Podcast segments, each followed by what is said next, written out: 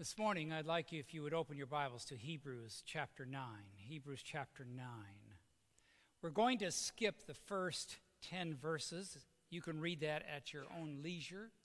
It's worthwhile to see, but I would like for us to focus down later. If you are following along, we've been talking and looking at that particular passage has to deal with the earthly sanctuary. That was the sanctuary that was created and made out with Moses out in Mount, under Mount Sinai when the Lord laid out the organization of their uh, community, which would be sometimes called the Jewish economy. And so they would have these, how they lay them out, and they would lay these tents and everything out exactly where they were supposed to be, according to tribe, according to position of where they would be. And so the very center of the camp would be where the Ark of the Covenant sat. It was to be the center, and God would be occupy the center. So we understood that. They made a promise, and they made the first covenant promise, and they said, We will. We will make this promise to God that whatever He said, we will do. We talked about that a little bit last week. The sanctuary out in the outside that was outdoors uh, for the sanctuary was to be like a pattern of the one in heaven. Was to be patterned after the one in heaven, the scriptures say and to pattern that after, what would that actually mean? What does it mean to have it patterned after the one that is in heaven? Well, it all depends who you ask. And you can get many different answers. So I thought I'd just highlight just a bit so we can kind of focus here what might be some of those answers that you might get. Some say, and I've heard this, that the heavenly sanctuary and the throne room of God are two separate buildings. That there's one place where the sanctuary is, and the other place where there is the throne and room of God. I've heard that talked about and mentioned to that. But the question would arise well, how could that be? How could that be? Because it would appear, if we were to look at the very center and the very thing of the tabernacle, was that God would dwell in the most holy place, in the Shekinah glory. Uh, I think I'm going to need a good battery. You see that? The Shekinah glory there at the mercy seat, and the Shekinah glory would kind of bright light would shine. The presence of God would be there to portray, I believe, the throne room of God. So there are those who would say, well, these are two separate buildings, and there have there are some difficulties with that interpretation, but some hold to that. I remember this discussion went on in college, and of course, all of us bright young boys, as we're sitting there going through theology training, um, like to argue back and forth. But of course, I always won. Oh, if you believe that, you are. Okay, so the others say, others say that the heavenly sanctuary and the throne room of God are the same place with a holy place and a most holy place. So those two compartments that are there to make like that, which they say reflects just like the one that Moses made. So we would have these compartments there. Here's a model that someone has made, where you have the outer courtyard, and then you have the uh, holy place and the most holy place as portrayed in this model. Uh, I got once. my son, when he was in academy, his Bible teacher said, um, "They want you to make you make something, make something physical for it." And he said, "Well, I would like to make the sanctuary." And the teacher said, "Well, why don't you just make one little part of it?" No, I want to make the whole thing, just like you see there. Want to make the whole thing. Well, the teacher said, "Fine." So he comes home and um, forgets all about it. And then, about three days before it's due, he says, Dad, Dad, I, I need to make a sanctuary. What? I need to, I need to make a sanctuary. Really? Dad, drop everything and start, start getting your woodwork out and start making it. Boy, did we work late into the night. But we hauled it in. And then I don't know what happened to it after that. I do know, but I don't want to discuss it. So, so there was there was this concept of that there was the two compartments, these two sections of the sanctuary in heaven that was reflected there on that on earth. So it was William Miller, and if you're familiar, who came up with the 2300 day prophecy, as he was studying the Bible, he was, he was interpreting and looking at it, and he thought that the sanctuary to be cleansed in Daniel 8:14 was the earth. And that Jesus would come and he would cleanse the earth by fire. That's what would happen. And so he thought Jesus is going to come. And he thought sometime during the summer or during the time of 1843 to 1844, Jesus would appear. It was Samuel S. Snow who actually came along later and said it's going to be on October 22, 1844. That's when Jesus would appear. And as all of you are well aware, Jesus did not appear on October 22, 1844, and they called it the Great Disappointment that came out. This is a picture of Ascension Rock, and these people are not part of the group that was there originally. They were there visiting. You can go see this place up in New England if you like, the Ascension Rock it's called. But after the Great Disappointment, if that disappointment that happened that Jesus did not come, those who had believed in this, this is before there were Seventh day Adventists, those who believed that Jesus was supposed to return on October 22 were greatly disappointed, as you can imagine. And one of them was Hiram Edson. And Hiram Edson, he was making his way. He was going back. He didn't want to walk down the streets, the normal streets there, because they didn't want people coming out and say, Hey, I thought you were going to heaven yesterday. What happened? You know, that would be very embarrassing. And he's deep in thought, he's deeply disappointed. So as he's walking home, he's walking through this cornfield to avoid people, and he's thinking about what happened and so forth. And so, as Hiram Edson came up with a different view, he came up and said, Well, Jesus, instead of coming from the sanctuary to earth, was going from the holy place into the most holy place on the Day of Atonement, which started on October 22. So that was Hiram Edson's view was that Christ ascended to the holy place at, at his, when he resurrected, and then on October 22 went into the most holy place. That was kind of Hiram Edson's view. And early Christians, early Adventists, they thought that that had some comfort to them and that that had some merit as they were trying to think. Obviously, Jesus didn't show up, so what kind of an answer can we give? What to satisfy our own minds, how that would work. And so they would say, Hiram Edson's view, and for a long time that prevailed as being the answer. Others, still, we're still dealing with how they heavenly sanctuary. Others, Christ ascended to the most holy place at his ascension, not into the holy place, but in, right into the throne room of God. The two compartments in heaven aren't really necessary, which you might find kind of stunning a little bit. They aren't really necessary because maybe they're trying to teach us something different than just one compartment to another compartment. So they use for their text Hebrews 8, chapter 1, which we will not look at specifically, we've looked at before. It said, We have such a high priest who sat down at the right hand of the throne of the majesty of heaven. You see that? Sitting right down in the throne room. If we say that's the most holy place, then that's where he sat down. Who serves, notice this now, who serves in the sanctuary the true tabernacle set up of the Lord, not by mere human beings. So we find that he has sat down at the right hand of the Father, and then he goes into his ministry as high priest. You see that connection? It's right there made.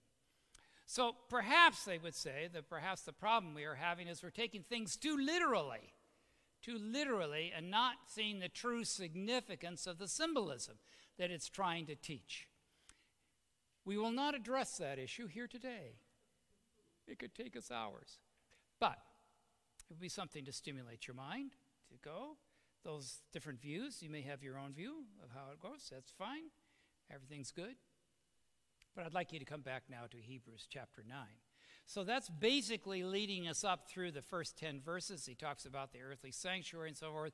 And then he moves on to something very important. And that's in Hebrews chapter 9. We're going to begin with verse 11. But when Christ came as high priest of the good things that are now already here, he went through the greater and more perfect tabernacle that is not made with human hands. That is to say, it is not part of this creation.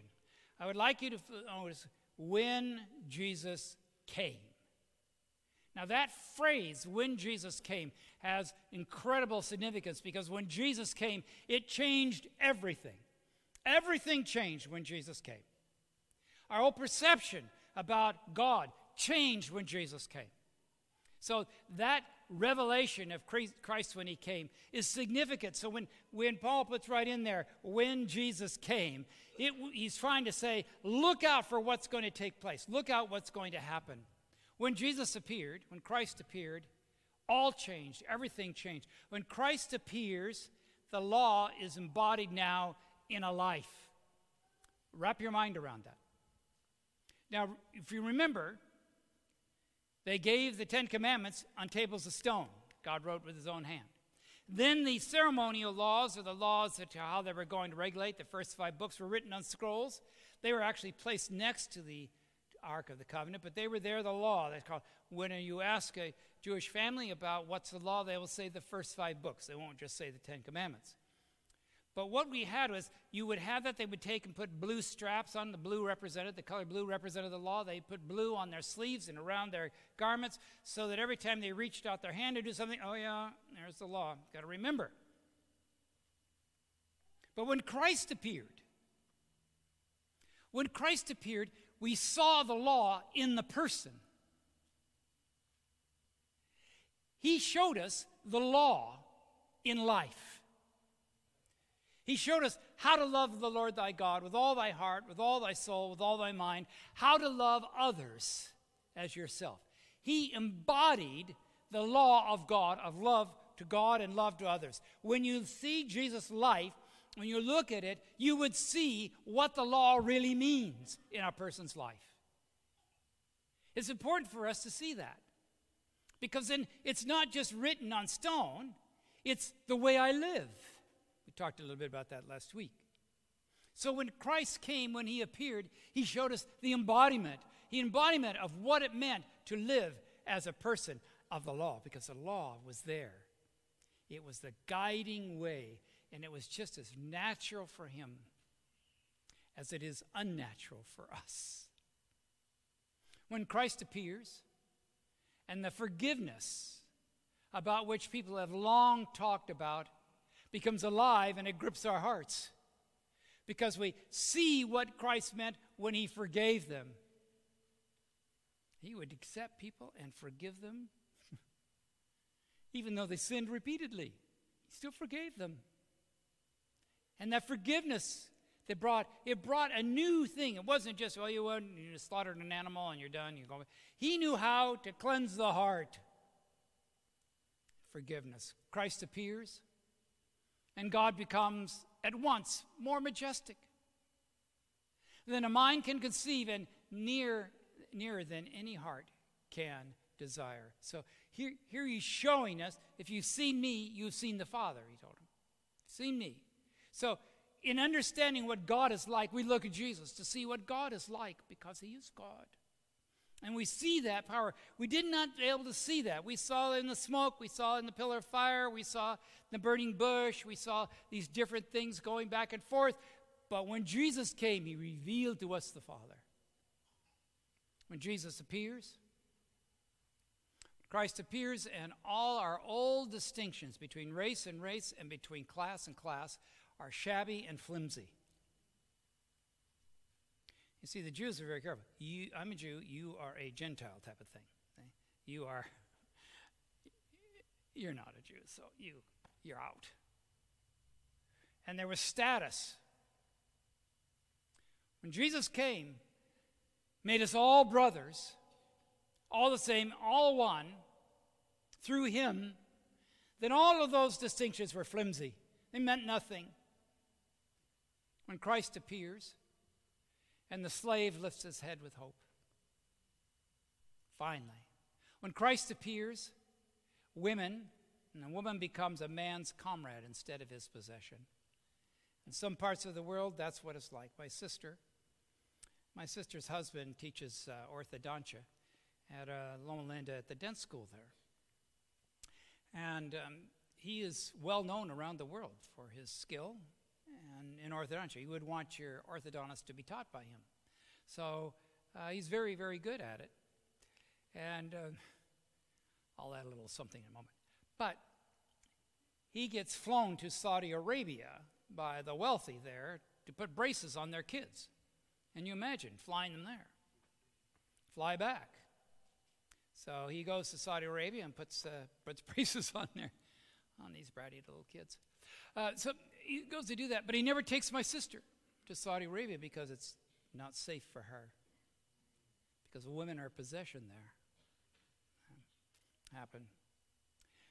this is a sidelight. You don't get this at any extra charge, but, but um, his specialty is wire bending. Can you imagine that one?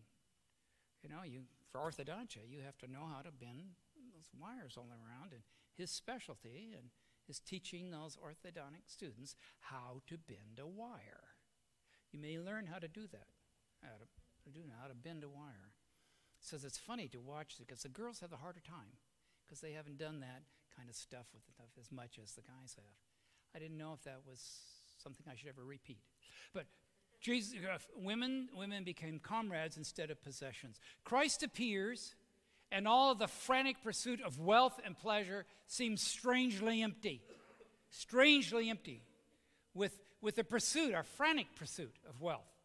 Every once in a while, uh, we have some exotic cars come and use our parking lot to, around here, around the church. They come down here. Some of you have seen them. Sometimes we'll see a Ferrari. Sometimes we'll see a Lamborghini will come or something like that. I keep thinking, well, it's pastor appreciation.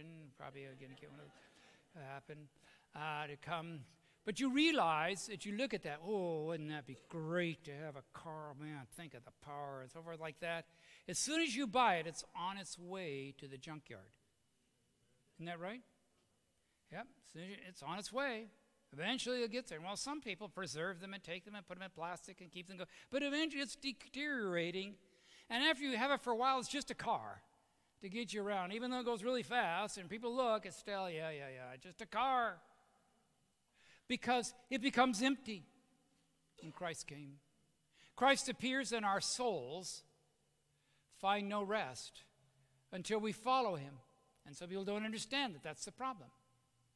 But the reason they are so restless, why they're so jubilant, is because they're not following him. They don't sense that. Christ appears, and the old symbolism of the tabernacle has lost its luster. Did you get that? The tabernacle has lost its luster because it has met what it was symbolizing. And now the gold and the leaves and the tables and the incense, there is the Christ. There is the Christ. So when Christ appears, all changed. Everything changed. Okay, now back into verse, back in uh, Hebrews 9.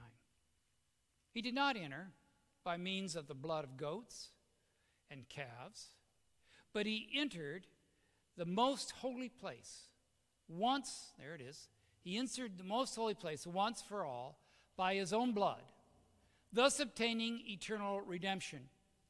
The blood of goats and bulls and the ashes of the heifer, which was offered for touching the dead, sprinkled on those who were ceremonially unclean, sanctifying them so that they were outwardly clean. Outward, notice that, outwardly clean. How much more then will the blood of Christ? who, through the eternal Spirit, offered himself unblemished God, cleansing our consciences from acts that lead to death. Cleansing the. There's something in the power of the blood of Christ when he offers, something in God's power that cleanses our thinking so that we may serve the living God.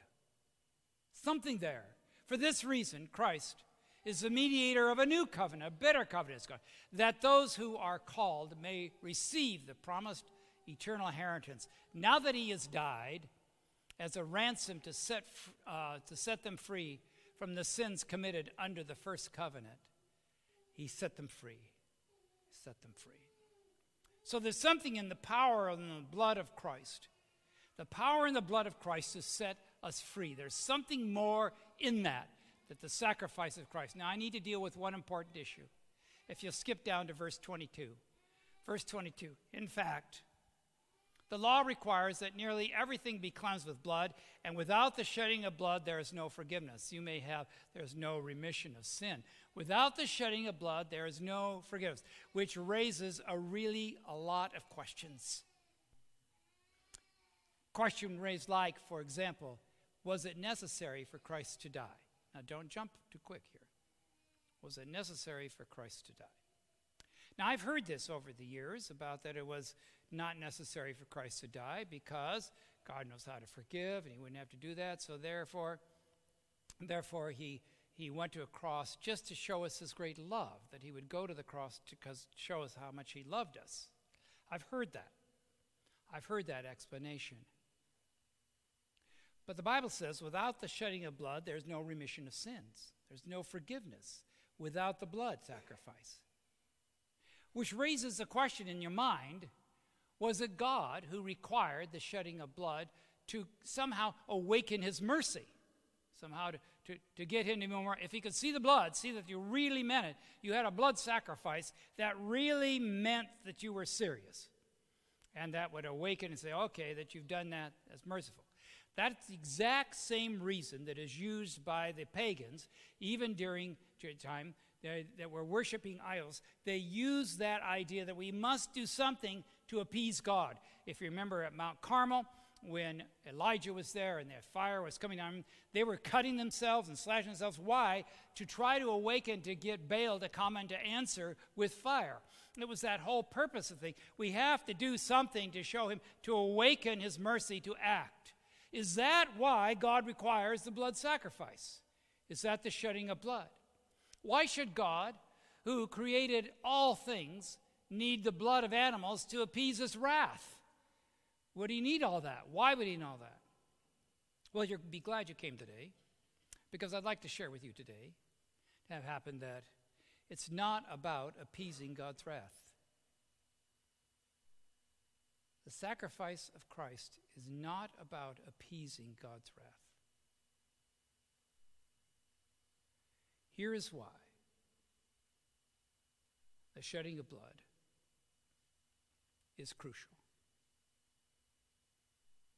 It is because we as people tend to minimize what our sins are.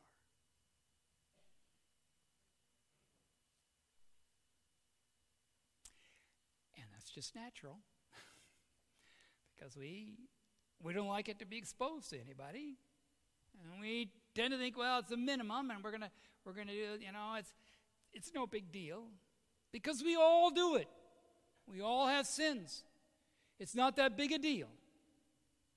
So we, we think and we look at that and we say, well, we minimize that. Therefore, the shedding of blood, the shedding of blood was a constant rebuke to our tendency to make light of our own sins. It was a constant rebuke to that. It costs something. And because of the shedding of blood, Christ went to the cross, because he gave up his own blood, it now has an impact on how I view my own sin. It makes me more serious. See, the shedding of blood makes clear that God's forgiveness of sin is not a casual matter. It's not something just, oh, yeah, thanks very much. Well, this happened during the time of following the Reformation with Martin Luther, and we, even with the Calvinists, they would have their, their um, particularly with the Lutherans, that they would have the raising of their the mass, and they would have their coming in, and you participate in the mass and at the service. The, and uh, you would have then in your confession. So all you need to do is to go. You just go and have your mass, and you go do on what you jolly well please. You just come back and have mass next Sunday, and then, so it just became a routine thing every week. You go do it. It got cleansed up. No big deal. You're on, and out the way you go behave any way you want because I just have to walk in and have some bread and, and uh, some wine, and I go out the door and I'm good. But the shedding of blood, the bleeding of blood for forgiveness of sins, was not to be casual. That is why we do not have the Lord's Supper celebrated here every week. We don't want it to be casual. We don't want it to be just, oh, just fitting it in there. If Christ if Jesus had not given his life for forgiveness offered under the first covenant, would never have been validated if he had not given his blood, because the blood of bulls and so forth would never work. It does not forgive sins. It's Christ who forgives sins. And by the shedding of his own blood, he indicates to you what your sin costs. And therefore, he's hoping in response that when you sense what my sin is, that you will confess and get freedom and victory over it. It's a journey we're all on, isn't it? It's a journey. And it's a struggle. Now to verse 28. So, Christ was sacrificed once to take away the sins of many. Praise God. And he will appear a second time, not to bear sin, but to bring salvation to those who are waiting for him. This is the only passage in the New Testament that uses the word second for coming. This is the only one. The rest say he will come, come in clouds. This is the only one that uses the reference. We use the reference, the second coming of Christ. Okay. This is the only passage that indicates that. The second time, he will come a second time. So the first time he came, the first time came and went to the cross, he did something for us. He took away the sins of the world.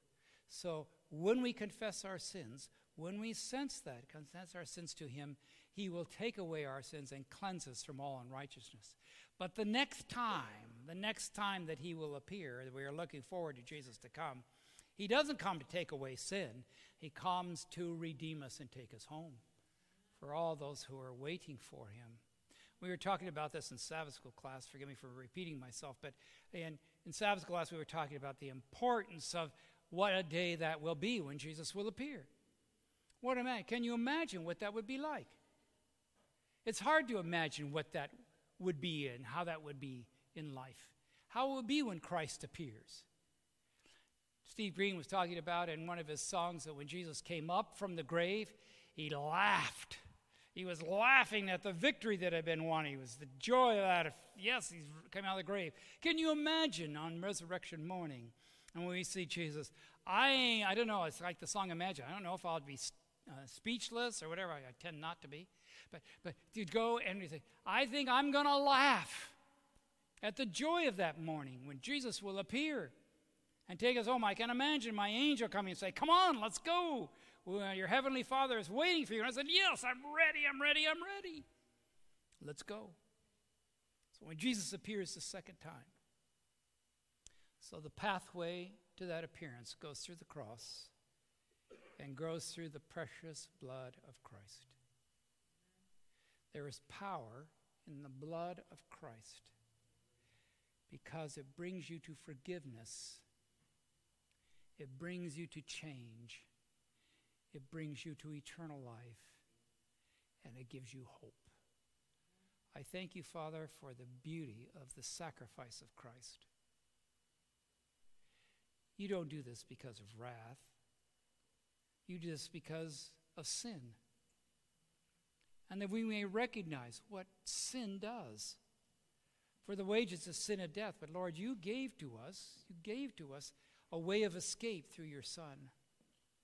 I thank you, Father, for that great gift, but may we remember what sin costs and never take it casually, or that the forgiveness is casual, but real, true, deep, lasting, when you will cleanse us from sin and remove it and to remember those things no more.